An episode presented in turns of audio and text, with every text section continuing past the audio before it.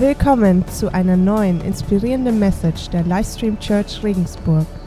Lass uns in die Message gehen, lass uns in die Apostelgeschichte gehen. Apostelgeschichte 4, Vers 13 und 14. Hat jemand seine Bibel dabei? Hat jemand seine elektronische Bibel dabei auf dem Handy? Okay, ist der Akku noch voll? Reicht es für die Bibelstelle? Wunderbar. Äh, das ist eine Geschichte oder das ist eine Situation äh, im Leben von den Jüngern von Jesus, die unterwegs waren, um genau das zu tun, was wir auch machen, nämlich die gute Nachricht von Jesus Christus in die Welt zu tragen. Und sie sind unterwegs und sie heilen einen Gelähmten. Sie heilen einen Gelähmten, der von Geburt an gelähmt war. Ähm, das Problem an der Sache, weil das ist eigentlich eine gute Sache, aber das Problem war, sie haben das am falschen Tag gemacht, nämlich an einem Sabbat. Und das hat jede Menge Aufruhr und jede Menge Aufregung hervorgebracht und jede Menge Kritik haben die beiden, nämlich Petrus und Johannes, sich anhören lassen müssen. Und wir gehen mal rein in die Story und da steht Folgendes über die beiden. Die Unerschrockenheit, mit der Petrus und Johannes sich verteidigen, machte großen Eindruck auf die Mitglieder des Hohen Rates.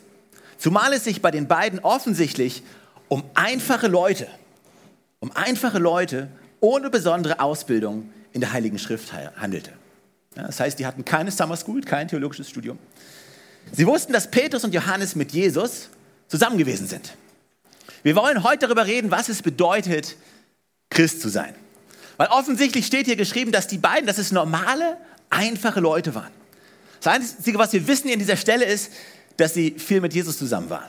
Und ich glaube, das ist auch die Story von uns. Ja, ganz egal, wie deine Vergangenheit aussieht, wie viel du schon weißt oder wie viel du nicht weißt, wir sind einfache Leute, aber wir sind mit Jesus zusammen. Weiter steht hier, aber sie hatten nichts in der Hand, um ihnen zu widersprechen, denn der, der gelähmt gewesen war, stand bei den Aposteln und jeder konnte sehen, dass er geheilt war. Der Titel von der Message heute Morgen lautet Einfache Leute.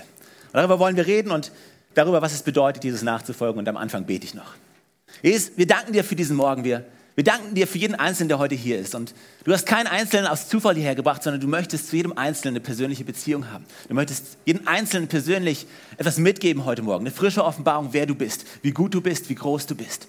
Und wir danken dir, dass einfach du jede Gelegenheit nutzt, um in unser Leben zu sprechen. Du bist ein guter Gott, ein großer Gott, der unser Leben in der Hand hält. Und wir bitten dich, dass du zu uns ganz persönlich sprichst heute Morgen. Amen. Hey, ich habe euch ein Bild von meinem Auto gemacht. Äh, das ist mein Auto, ein Toyota Yaris Hybrid. Ähm, und er hat ein Münchner Nummernschild, was daran liegt, dass es ein, ein, ein Leasingauto von der Münchner Firma Cluno ist. Äh, und ich habe euch das Bild mitgebracht, weil ich war vor ein paar Tagen in, in Regensburg unterwegs gewesen, in der, in der Altstadt oder beziehungsweise durch die Stadt gefahren und bin über die Galgenbergbrücke gefahren und habe ich schon tausendmal gemacht und ich habe einen Podcast laufen, hör zu, bin ganz verträumt, ganz versunken und fahre so durch die Stadt und plötzlich stehe ich stehe an der Kreuzung und ich höre lautes Gehupe von hinten. Und hinter mir steht so ein toller gelber Bus von den Regensburger Stadtwerken äh, und der hupt wie verrückt. Ich gucke in den Rückspiegel und plötzlich realisiere ich, Mensch, ich stehe auf der Busspur. Weil genau an dieser Stelle wurde die Verkehrsführung vor ein paar Monaten geändert. Und äh, im gleichen Moment realisiere ich aber, hey, hey, du hast ein Münchner Nummernschild. Ist gar kein Problem. Der Busfahrer wird denken, der Kerl kennt sich nicht aus, ja, der ist auf Urlaub hier, der weiß gar nicht, dass ich schon seit Jahren hier lebe und dass ich eigentlich wissen sollte, wie ich hier fahren sollte und wo nicht. Und ich dachte mir, hey, fantastisch. Aber im gleichen Moment habe ich realisiert, hey, mit diesem Münchner Nummernschild, wenn du nächste Woche auf, auf eine Dienstreise nach München fährst, all die in München, die werden denken halt, du, du bist Münchner. Du, du kennst dich ja aus und du wirst schon wissen, wo man fahren darf und wo man nicht fahren darf. Und du wirst keine komischen Manöver machen, weil du die Straßen nicht kennst und irgendwie überfordert bist vom Verkehr. Und ich dachte mir, meine Güte, vielleicht sollte ich mir irgendwie für Fahrten nach München extra irgendwie einen Sticker holen, wo drauf steht irgendwie, ich wohne hier nicht oder neu dazugezogen. obwohl da ein Münchner Nummernschild ist. Äh, es, macht definitiv einen Unterschied, ob du in der Großstadt schon seit Jahren wohnst oder ob du einfach nur mal kurz zu Besuch da bist. Und, und irgendwie habe ich darüber nachgedacht und ich habe das Gefühl, hey, manchmal ist es so wie in unserem Leben als Christen. Ja, wir sind Christen geworden, manche von uns vielleicht schon seit Jahren, einige von uns vielleicht erst seit ein paar Monaten. Und wenn ich darüber rede mit Leuten, was es bedeutet, Christ zu sein, dann ist manchmal dieses Ding da, hey, hey, das Nummernschild, das zeigt jetzt, oder der Titel zeigt jetzt, dass ich Christ bin, zeigt, ich bin Christ, aber hey, hey, ich weiß noch lange nicht alles. Mein Leben ist noch lange, ich habe noch lange nicht alles auf der Reihe. Und das heißt, ich habe auch noch lange nicht alles herausgefunden, was es bedeutet, diesen Weg mit Jesus zu gehen. Ja, könnte ich vielleicht für mein Leben irgendwie so ein Zeichen haben, dass ich neu bin? als ich neu im Glauben bin. Und alle, die länger im Glauben unterwegs sind, die denken sich, wow, ich brauche das auch. Ja, ich kann, ich kann nicht auch so ein Zeichen haben. Weil ich bin vielleicht schon eine Weile mit Gott unterwegs, aber ich habe noch lange nicht, ich habe noch lange nicht den ganzen Plan. Ja, ich ich habe mein Leben, ich kriege es immer noch nicht so auf die Reihe, wie ich es eigentlich vielleicht haben möchte. Und die fragt sich, hey, was bedeutet es eigentlich, Christ zu sein? Was ist eigentlich die Erwartung, die andere an mich haben, die du selber an dich hast? Was ist eigentlich die Erwartung, die Jesus an dich hat? Was bedeutet es, Christ zu sein? Bedeutet es, dass ich in dem Moment, wo ich Christ werde, dass ich ab dem Moment keine Fehler mehr mache? Weil wenn das die Anforderung ist, dann versage ich selbst täglich. Ja, dann scheitere ich täglich, weil ich mache immer noch Fehler. Ja, ist die Anforderung oder bedeutet es, Christ zu sein, dass ich alles das verstehe, was in dieser Welt passiert? Dass ich das Leben verstehe? Das kann es irgendwie auch nicht sein. Weil ich bin mit Gott unterwegs, aber ich verstehe noch lange nicht alles. Und heute wollen wir darüber reden, was es bedeutet, Christ zu sein. Seid ihr mit mir? Ja. Alright. Ich habe ein paar Punkte mitgebracht. Äh, es ist nicht abschließend, äh, aber es ist ein Anfang und äh, wir schauen mal, wie weit wir kommen. Punkt Nummer eins. Was bedeutet es, Christ zu sein? Es bedeutet, ich mache immer noch Fehler, aber diese Fehler halten mich nicht mehr zurück. Weißt du, Christ zu sein bedeutet nicht, dass du keine Fehler mehr machst. Ich meine, wie oft passiert es mir, dass ich falsch reagiere, wo ich anders reagieren hätte sollen? Ja, wie oft passiert es mir, dass ich Aufmerksamkeit oder auch Anerkennung immer noch an Plätzen suche, wo ich es eigentlich nicht mehr suchen sollte. Wie oft passiert es mir und auch vielleicht dir, dass ich Entscheidungen treffe, die nicht weise sind. Das heißt, wenn die Anforderung wäre, hey, mach keine Fehler, als Christ macht man keine Fehler, dann scheitern wir alle. Aber das ist nicht die Anforderung. Also das Geniale daran, Christ zu sein, bedeutet nicht, keine Fehler mehr zu machen. Christ zu sein bedeutet, deine Fehler haben nicht mehr das Recht, deine Zukunft zu bestimmen. Also das, was du falsch machst, muss nicht deinen Traum kleiner machen. Aber wenn unsere Kapazität zu träumen darauf basieren würde, wie wenig Fehler wir machen würden, dann, dann dürfte keiner von uns groß träumen. Weil wenn unsere Kapazität zu träumen darauf basiert wäre, wie, wie sehr wir unser Leben auf die Reihe bekommen würden, wie fehlerlos wir sind, dann könnte niemand von uns groß träumen. Aber Christ sein bedeutet, hey, du darfst groß träumen, obwohl du Fehler hast. Du darfst groß träumen, obwohl, obwohl da irgendwelche Issues, irgendwelche, irgendwelche Dinge sind in deinem Leben, die noch nicht irgendwie glatt laufen, obwohl du immer noch Fehler hast. Und egal wie zerbrochen du bist, egal wie viele Fehler du machst, du darfst wissen, der Gott des Himmels und des Universums, der ist auf deiner Seite. Das heißt, als Christ hast du die Möglichkeit zu sagen, man, ich mache immer noch Fehler, aber ich habe den Mut, das zu tun, was ich eigentlich tun will, auch wenn ich falsche Entscheidungen treffe. Aber Gott kommt da rein. Gott kommt in meine, in meine Mutlosigkeit. Gott kommt in meine Angst. Gott kommt in die Fehler rein, die ich mache und erfüllt sie mit seiner Kraft. Und Paulus beschreibt es genial im, im zweiten Korintherbrief, im zwölften Kapitel. Da sagt er, doch der Herr hat zu mir gesagt, das sagt Paulus und das gleiche sagt Gott zu dir, meine Gnade ist alles, was du brauchst. Denn meine Kraft kommt gerade in der Schwachheit zur vollen Auswirkung. Daher will ich nun, sagt Paulus, mit größter Freude und mehr als alles andere meine Schwachheit rühmen, weil dann die Kraft von Christus in mir wohnt. Er sagt, hey, meine Schwachheiten, die sind eigentlich großartig. Das ist gar kein Problem, dass ich Schwachheiten habe, weil in den Schwachheiten wird Gottes Kraft sichtbar werden. Da wird sichtbar werden, dass es nicht an mir liegt, sondern dass es Gott ist, der was tut. Da wird sichtbar werden, dass, dass das Gute, was Gott in mir getan hat, dass es nicht daran liegt, weil ich so ein toller Typ bin, sondern dass Gottes Kraft in meinem Leben am Werk ist. Da ist es kein Problem, dass ich immer wieder noch Fehler mache. Lass nicht zu, dass deine Fehler dich zurückhalten. Und so oft geht es uns so, dass, dass unsere Fehler uns entmutigen, ja, unsere, unsere Zuversicht uns rauben. Aber Jesus sagt, hey, du hast eine andere Perspektive. Deine Fehler dürfen dich nicht mehr zurückhalten. Punkt Nummer zwei. Ich bin immer noch nicht fertig, aber ich verändere mich. Weißt du, Christ zu sein heißt nicht, dass du schon angekommen bist. Christ zu sein heißt auch nicht, dass dein Leben komplett ist, dein Charakter irgendwie komplett ist, irgendwie du angekommen bist am Leben auch nicht, dass du alles weißt über das Leben und über Gott. Also ich bin noch nicht fertig, ich bin immer dabei, mich zu verändern. Also ich bin noch nicht da, wo ich sein will, aber ich bin auch nicht mehr da, wo ich mal war. Weißt du, wenn, wenn du mein Leben anschaust in, in einem Jahr, wenn, wenn, du zu mir kommst und sagst, hey Stefan, äh, wo hast du dich denn verändert? Dann kann ich dir hoffentlich so ein paar Dinge zeigen in meinem Leben. Hoffentlich hat Gott Dinge getan in meinem Leben. Weißt du, manchmal schauen wir drei, vier Monate zurück und du hast das Gefühl, hey, es tut sich nichts. Aber schau mal drei, vier Jahre zurück. Schau mal eine Zeit lang zurück, was Gott getan hat. weil du bist dich am Verändern. Gott verändert dich, Gott arbeitet an dir. Ich bin noch nicht fertig, aber ich verändere mich. Gott ist am Arbeiten. Also die Bibel beschreibt es folgendermaßen. Sie sagt, stattdessen sollen wir in einem Geist der Liebe und an der Wahrheit festhalten. Damit, damit was passiert? Damit wir im Glauben wachsen und in jeder Hinsicht mehr und mehr dem ähnlich werden, der das Haupt ist, Christus. Die Bibel beschreibt diesen Prozess. Wenn du Christ wirst, ist nicht alles fertig, sondern wenn du Christ wirst, da startet dieser Prozess, wo Gott mit dir auf dieser Reise ist und Gott Dinge in dir tut. Und manchmal merkst du es nicht und manchmal siehst du es nicht und manchmal hast du eher das Gefühl, dass du, nach, dass du zurückläufst als nach vorne. Aber hey, lass dich nicht ermutigen. Gott arbeitet an dir und Gott ist am Werk und du wirst wachsen und du wirst nach vorne gehen. Also deshalb kannst du, wenn Leute Erwartungen an dich haben, kannst du sagen, hey, ich bin noch nicht fertig. Ich kriege mein Leben noch nicht so ganz auf die Reihe und du kannst voll Zuversicht da reingehen und kannst sagen, hey Leute, ich lasse alle Leute wissen, weißt du was, ich bin eine Baustelle. Mein Leben ist eine Baustelle. Und die Anforderung an mich ist nicht, dass ich komplett bin. Die Anforderung an mich ist nicht, dass ich schon fertig bin. Es ist vielmehr so Shirts off. Also wir, wir haben Sommer, wir gehen ins Schwimmbad und du musst deinen Bauch nicht einziehen, wenn du ins Schwimmbad gehst. Weiß ich, wer zieht seinen Bauch ein? Outet sich jemand? Frank! Aber du musst es nicht tun, du musst nicht sagen, hey, ich bin fertig. Mein Körper ist so, wie er sein soll. Hey, zeig deinen Bauch. Du bist immer noch ein Projekt. Und das, das bedeutet nicht nur im Schwimmbad, sondern das meine ich auch im geistlichen Leben. Weißt du, manchmal kommen wir in die Kirche und wir tun so, als hätten wir alles auf der Reihe. Wir kommen in die Kirche und wir haben das Gefühl, pff, Bauch einziehen. Ah, wir haben unser Leben auf der Reihe. Wir haben unsere Situation unter Kontrolle. Aber wie befreiend ist es zu wissen, hey, ich bin immer noch am Arbeiten. Ich bin immer noch ein Projekt. Ja, ich bin noch nicht da, wo ich sein will, aber ich verändere mich.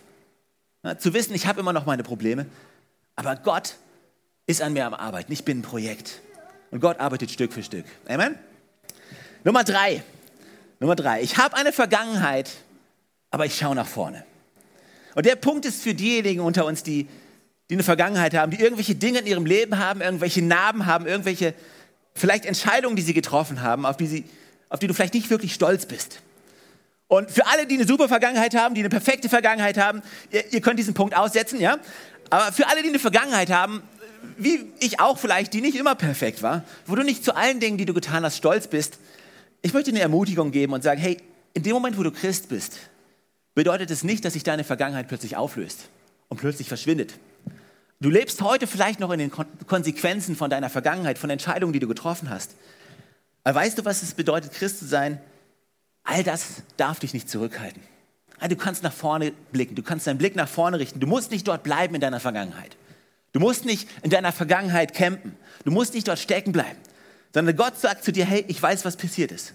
Und die Realität zeigt vielleicht noch irgendwelche Konsequenzen. Aber hey, schau nach vorne. Von den Dingen in deiner Vergangenheit, die vielleicht, die vielleicht negativ scheinen. Aber auch von den Dingen in deiner Vergangenheit, die positiv sind. Weißt du, manche von uns campen in einer Vergangenheit, die großartig war. Zu sagen, hey, ich will dort bleiben. Ich will wieder zurück. Hey, das war so gut damals. Aber Gott sagt, hey, lass deine Vergangenheit los und geh nach vorne. Ja, die Season war vielleicht großartig. Ja, die Zeit war genial. Aber ich habe viel mehr für dich. Ich habe was Neues für dich. Deine Vergangenheit muss dich nicht zurückhalten. In Philippa 3 schreibt Paulus Folgendes zu diesem Thema. Er sagt, es ist nicht etwa so, dass ich das alles schon erreicht hätte und schon am Ziel wäre. Ich bin immer noch nicht fertig. Aber ich setze alles daran, ans Ziel zu kommen und von diesen Dingen Besitz zu ergreifen, nachdem Jesus Christus von mir Besitz gegriffen hat. Geschwister, ich bilde mir nicht ein, das Ziel schon erreicht zu haben, aber eines tue, eines tue ich. Ich lasse das, was hinter mir liegt, bewusst zurück. Konzentriere mich völlig auf das, was vor mir liegt und laufe mit ganzer Kraft dem Ziel entgegen, um den Siegespreis zu bekommen. Den Preis, der in der Teilhabe an der himmlischen Welt besteht, zu der uns Gott durch Jesus Christus berufen hat. Weißt du, du hast die Möglichkeiten, nach vorne zu schauen in deinem Leben. Von deiner Vergangenheit, die vielleicht, was, Dinge, die vielleicht vor Jahren passiert sind, aber auch vielleicht von Dingen, die, die in den letzten Wochen passiert sind. Wo du sagst, hey, man, das hätte nicht passieren dürfen.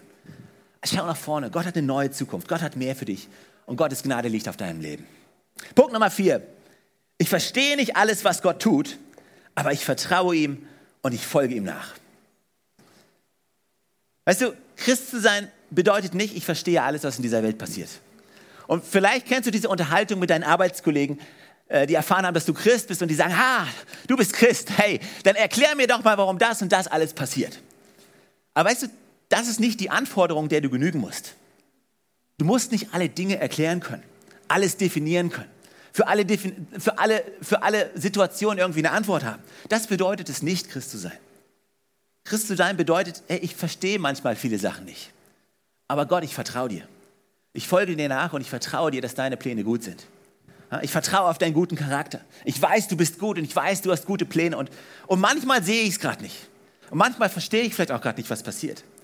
Aber deine Anforderung an mich ist nicht, dass ich alles verstehen muss. Alles verstehen, was du tust, Gott. Also deine Möglichkeit als Christ ist zu sagen, hey, ich verstehe nicht alles. Es macht für mich vielleicht auch vieles, macht für mich auch keinen Sinn, aber ich vertraue dir trotzdem, Gott. Also Gott leuchtet meistens unseren Weg nicht komplett aus. Und er zeigt uns meistens nicht, was, nach Schritt was er nach Schritt 1 tut und nach Schritt 2 und wie er uns aus der Situation wieder rausholt. Und es ist eher, meistens ist es so wie, wie Scheinwerfer bei einem Auto, die dir gerade genug Licht geben für die nächste Kurve. Ja, gerade genug Sicht geben für die nächsten 100 Meter. Und, und du weißt nicht, was da hinten noch passiert. Du weißt nicht am Ende, wie alles wieder zusammenkommt. Aber ich weiß, was ich jetzt tun muss. Ich kenne meinen nächsten kleinen Schritt. Ich kenne den nächsten Vertrauensstep, den Gott mich führen möchte. Und ich folge Gott nach. Also es ist nicht so, dass wir zu Gott sagen, hey, Gott, hier sind meine Träume, hier sind meine Pläne, äh, komm bitte, folg mir nach. Sondern ich folge ihm nach. Ich vertraue ihm, dass er gute Pläne hat. Und ich weiß nicht, was du mit mir alles vorhast, Gott, aber ich vertraue dir. Und manchmal sind es echt wie Scheinwerfer, die nur ein Stück weit leuchten.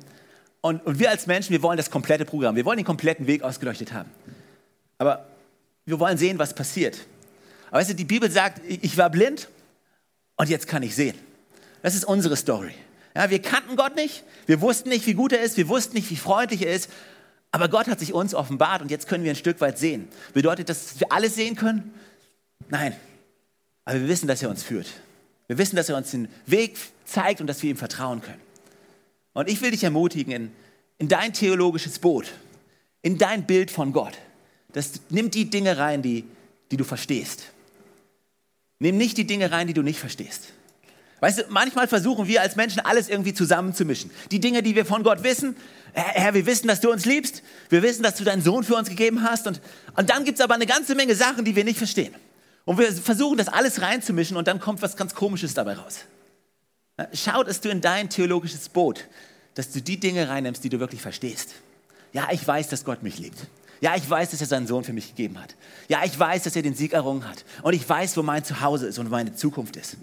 Und dann gibt es jede Menge Dinge, die ich nicht verstehe, aber hey, die lasse ich da drüben.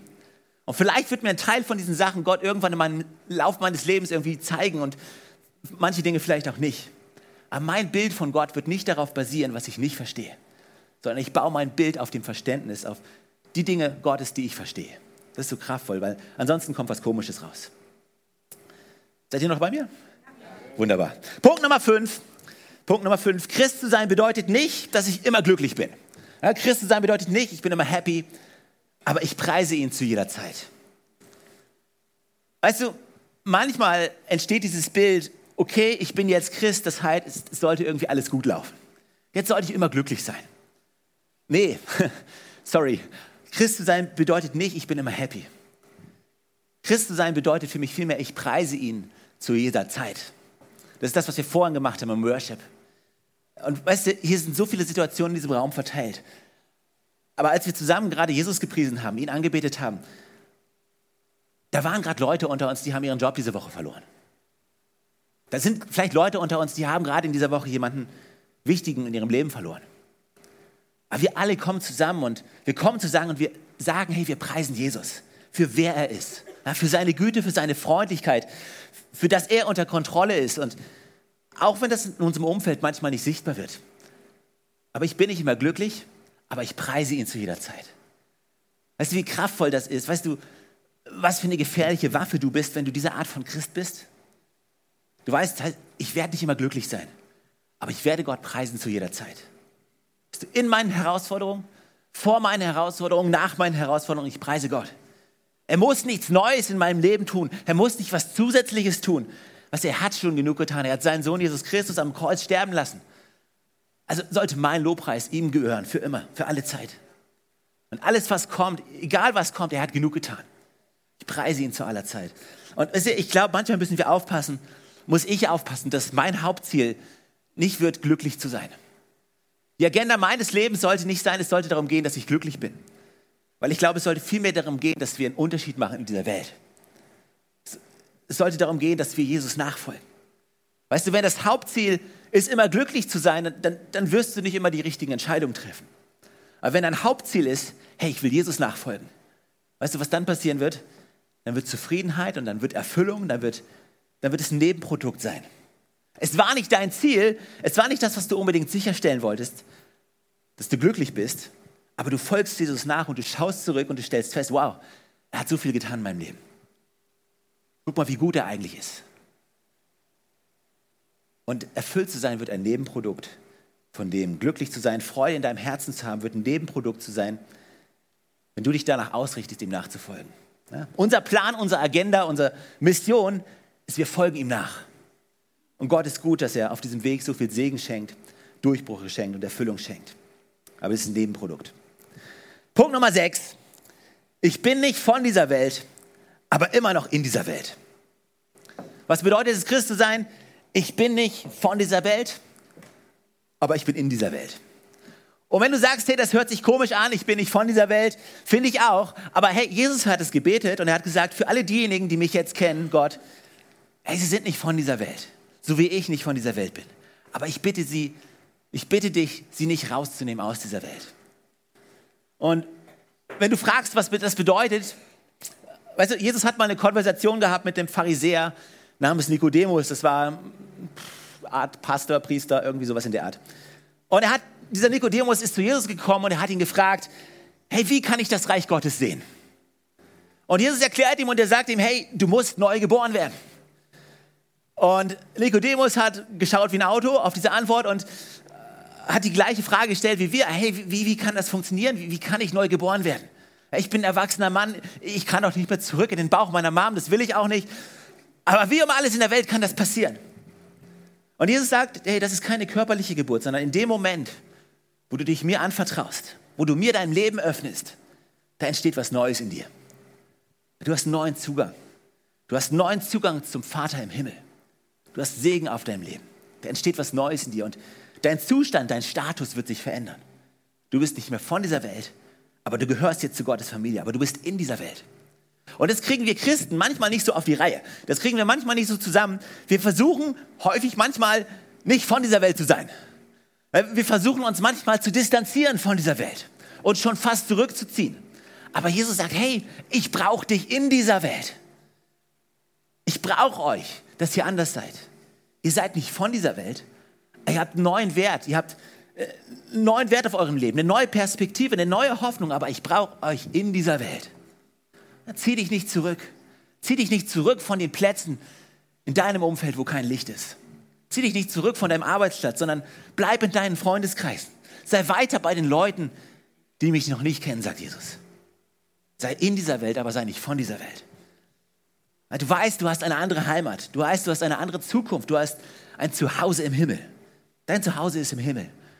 Aber das hilft dir, eine größere Perspektive zu haben, zu wissen, auch wenn Dinge gerade schwer sind, okay, ich habe eine größere Perspektive. Ich habe eine Heimat im Himmel. Ich habe eine Zukunft, die großartig ist. Und dann habe ich andere Werte in unserem Leben, in meinem Leben. Ich habe vielleicht andere Werte und ich habe eine andere Perspektive. Ich weiß, was Gott vorhat mit dieser Welt. Aber diese Werte sollten mich nicht distanzieren von dieser Welt, sondern diese Werte, dieses Verständnis, was wir haben, was wir bekommen haben, wie Gott sich unser Leben gedacht hat, das, das distanziert uns nicht von einer zerbrochenen Welt, sondern es zieht uns hin zu dieser Welt. Zu sagen, hey, ich, ich bin nicht von dieser Welt, aber ich bin mitten in dieser Welt. Und wir sind hier, um einen Unterschied zu machen in dieser Welt. Wir sind hier als Gemeinde, um einen Unterschied zu machen. Und du bist in deinem Umfeld. Wenn du rausgehst aus diesem Gebäude, dann bist du in deiner Welt. Und egal wie die aussieht, das kann ganz simpel aussehen, an deinem Arbeitsplatz einfach Leute zu ermutigen. Sei am Arbeitsplatz derjenige, der Hoffnung bringt, der ein Lächeln mitbringt, der anderen dient. Also Paulus sagt, hey, dadurch, dass ich Christ bin, ich habe so viele Freiheiten bekommen. Ich habe alle möglichen Freiheiten jetzt, aber ich ordne mich manchmal bewusst unter. Ja, zu den Leuten, die nach dem Gesetz leben, lebe ich wie jemand, der nach dem Gesetz lebt, um einige davon zu erreichen. Ja, für die Juden bin ich wie ein Jude. Und Paulus beschreibt es auf eine großartige Art und Weise zu leben. Zu sagen, hey, ich habe alle Freiheiten. Ich bin von einer anderen Welt, aber ich bin in dieser Welt. Und ich diene den Leuten um mich herum. Mit meinen Werten und Überzeugungen, die, die haue ich nicht einfach raus, plakativ um, und distanziere mich damit von anderen, sondern ich komme und ich diene. Ich baue Vertrauen, ich baue Beziehungen, ich baue Freundschaften. Und dann versuche ich Liebe zu geben, wo keine Liebe ist, Hoffnung zu geben, wo keine Hoffnung ist. Das ist unsere Aufgabe in dieser Welt. Wir sind nicht von dieser Welt, aber wir sind immer noch in dieser Welt. Punkt Nummer sieben, den einen machen wir noch. Ich muss mir keinen Status erarbeiten, aber ich sammle Schätze im Himmel. Ich muss mir keinen Status erarbeiten, aber ich sammle Schätze im Himmel. Also, es ist nicht genial zu wissen, dass, dass wir unseren Status nicht erarbeiten müssen. Weißt du, dein Status bei Gott, dein Status, sein Kind zu sein, den kannst du dir nicht erarbeiten. Und den musst du dir nicht erarbeiten. Das ist die beste Nachricht aller Zeiten. Weißt du, als ich das erfahren habe, hat sich mein Leben geändert. Dass ich mir den Weg zu Gott nicht verdienen muss, nicht erarbeiten muss, dass ich mir seine Liebe nicht erarbeiten muss. Weißt du, was Gnade bedeutet? Gnade bedeutet, dass, dass Gott mich angenommen hat, als ich weit weg war, als ich am Boden war, als ich keine, als ich keine Hoffnung hatte, als ich keine Zukunft hatte, als ich, als ich nicht von selber aufstehen konnte. Da kam er, er starb für mich, er ist auferstanden. Er hat, sich, er hat mir dieses, diesen Titel, sein Kind, du bist Kind Gottes gegeben. Hat, er hat dir einen neuen Wert, eine neue Identität gegeben und eine neue Zukunft gegeben. Also deine Vergangenheit definiert, definiert dich nicht mehr. Und das alles aus Gnade. Im Epheserbrief im zweiten Kapitel steht, noch einmal, noch einmal, damit ihr es versteht, durch Gottes Gnade seid ihr gerettet. Und zwar aufgrund des Glaubens. Ihr verdankt eure Rettung also nicht euch selbst. Nein, sie ist Gottes Geschenk. Also unser Status ist nicht verdient, nicht erarbeitet, denn es ist uns von Gott geschenkt. Und andererseits redet Jesus dann häufiger über Lohn. Wenn du ab und zu deine Bibel schon gelesen hast, dann wirst du feststellen, hin und wieder redet Jesus über einen, von, über einen Lohn, den wir im Himmel sammeln können. Und da steigen viele aus, das kriegen wir irgendwie nicht zusammen. Wir verstehen, wir sind gerettet aus Gnade, wir müssen uns nichts erarbeiten. Und dann redet Jesus plötzlich über Lohn. Und, und wir haben schon wieder Angst und wir denken, wow, was bedeutet das, dass ich jetzt irgendwie performen muss? Bedeutet es, dass ich gewisse Dinge mir erarbeiten muss?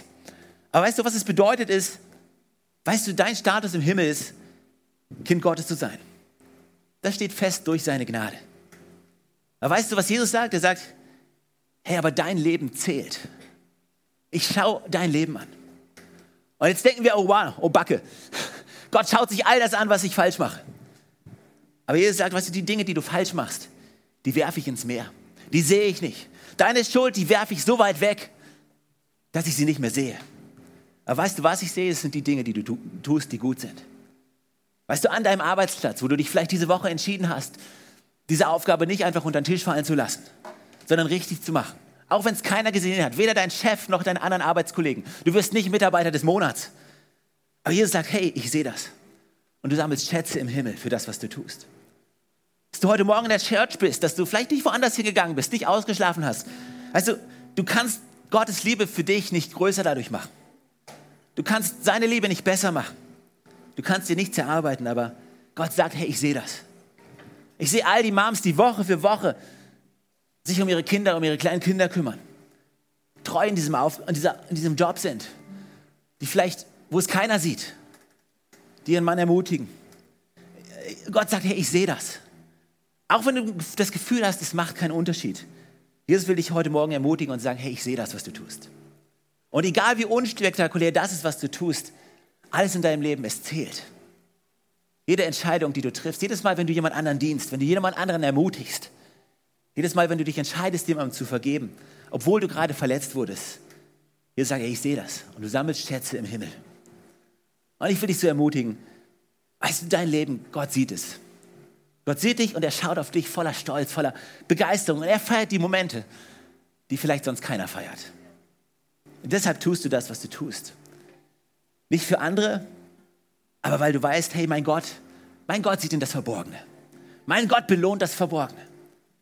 Christ zu sein bedeutet, ich lebe nicht mehr damit, sondern ich lebe, weil. Ich lebe nicht mehr, damit Gott mich liebt. Ich lebe nicht mehr, damit er mich segnet. Ich lebe nicht mehr, damit ich sein Kind sein kann, sondern ich lebe, weil er mich liebt. Weil er mich segnet. Ich tue was Gutes in dieser Welt und ich versuche, mein Umfeld zu verändern, weil ich sein Kind bin. Nicht damit.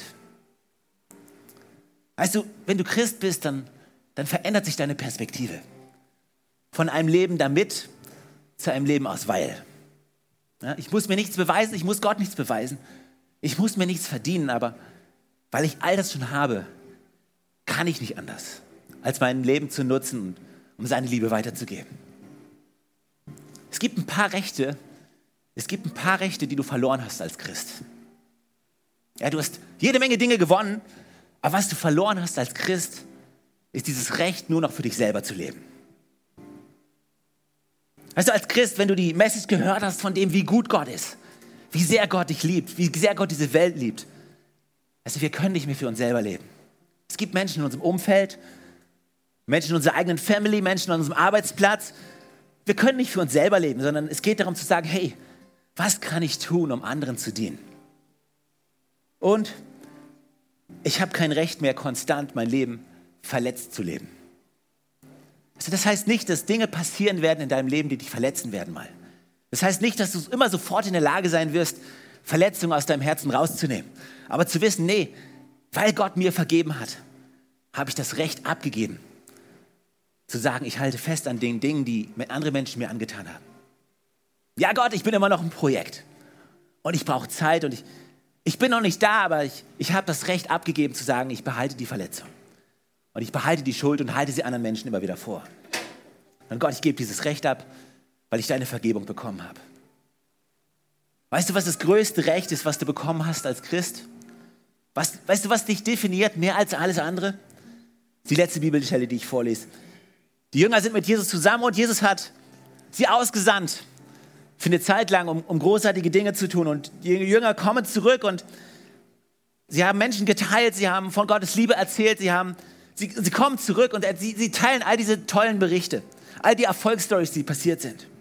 Und hier steht im Lukas, die 72 Jünger kehren voller Freude zurück. Herr, sagten sie, sogar die Dämonen mussten uns gehorchen, wenn wir uns auf deinen Namen berufen. Da sagte Jesus zu ihnen, ich sah den Satan wie ein Blitz vom Himmel fallen. Es ist wahr, ich habe euch Vollmacht gegeben, auf Schlangen und Skorpione zu treten und die ganze Macht des Feindes zu überwinden und nichts wird euch schaden können. Doch daneben gibt es was Größeres, sagt Jesus.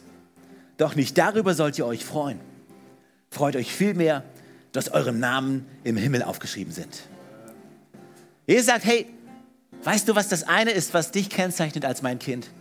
Dein Name steht festgeschrieben im Himmel. Und nichts und niemand auf dieser Welt, e-, egal wer auch immer kommt, egal welche Fehler du machst, egal was andere über dich sagen, egal was Leute über dein Leben aussprechen, nichts in aller Welt wird das verändern, dass dein Name im Himmel geschrieben steht. Dein Name steht festgeschrieben im Himmel. Wenn du mein Kind bist, gehörst du dazu. Das ist das, was dich definiert. Und das ist das, was eines der Hauptmerkmale ist. Christ sein bedeutet nicht, dass du keine Fehler machst. Heißt nicht, du bist schon angekommen. Heißt nicht, du hast dein Leben schon auf der Reihe, sondern dein Name steht im Himmel geschrieben. Du gehörst zu Gottes Family. Seine Gnade ist auf deinem Leben. Hey, warum lass uns aufstehen zusammen und lass uns dafür beten.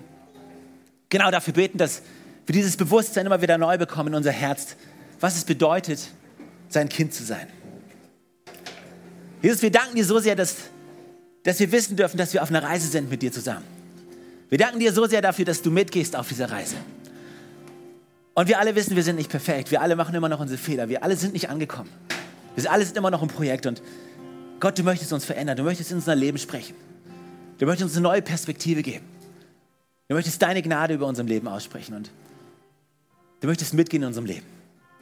Und ich bitte dich für jede Person, die, die heute hier ist, dass dass wir diese neue Perspektive bekommen. Diese neue Perspektive, was es bedeutet, in deiner Gnade zu leben, dich zu kennen, Gott. Und ich bitte dich, dass, dass du uns offene Augen schenkst dafür. Dass wir nicht versuchen, aus eigener Kraft zu leben, sondern aus deiner Kraft. Dass wir nicht Dinge tun, damit wir dein Kind werden, sondern dass wir erkennen, hey, wir sind dein Kind, wenn wir das annehmen. Das ist das größte Geschenk. Und ich bitte dich, dass wir dieses Verständnis haben, jeden Tag aufs Neue. In Jesu Namen. Amen.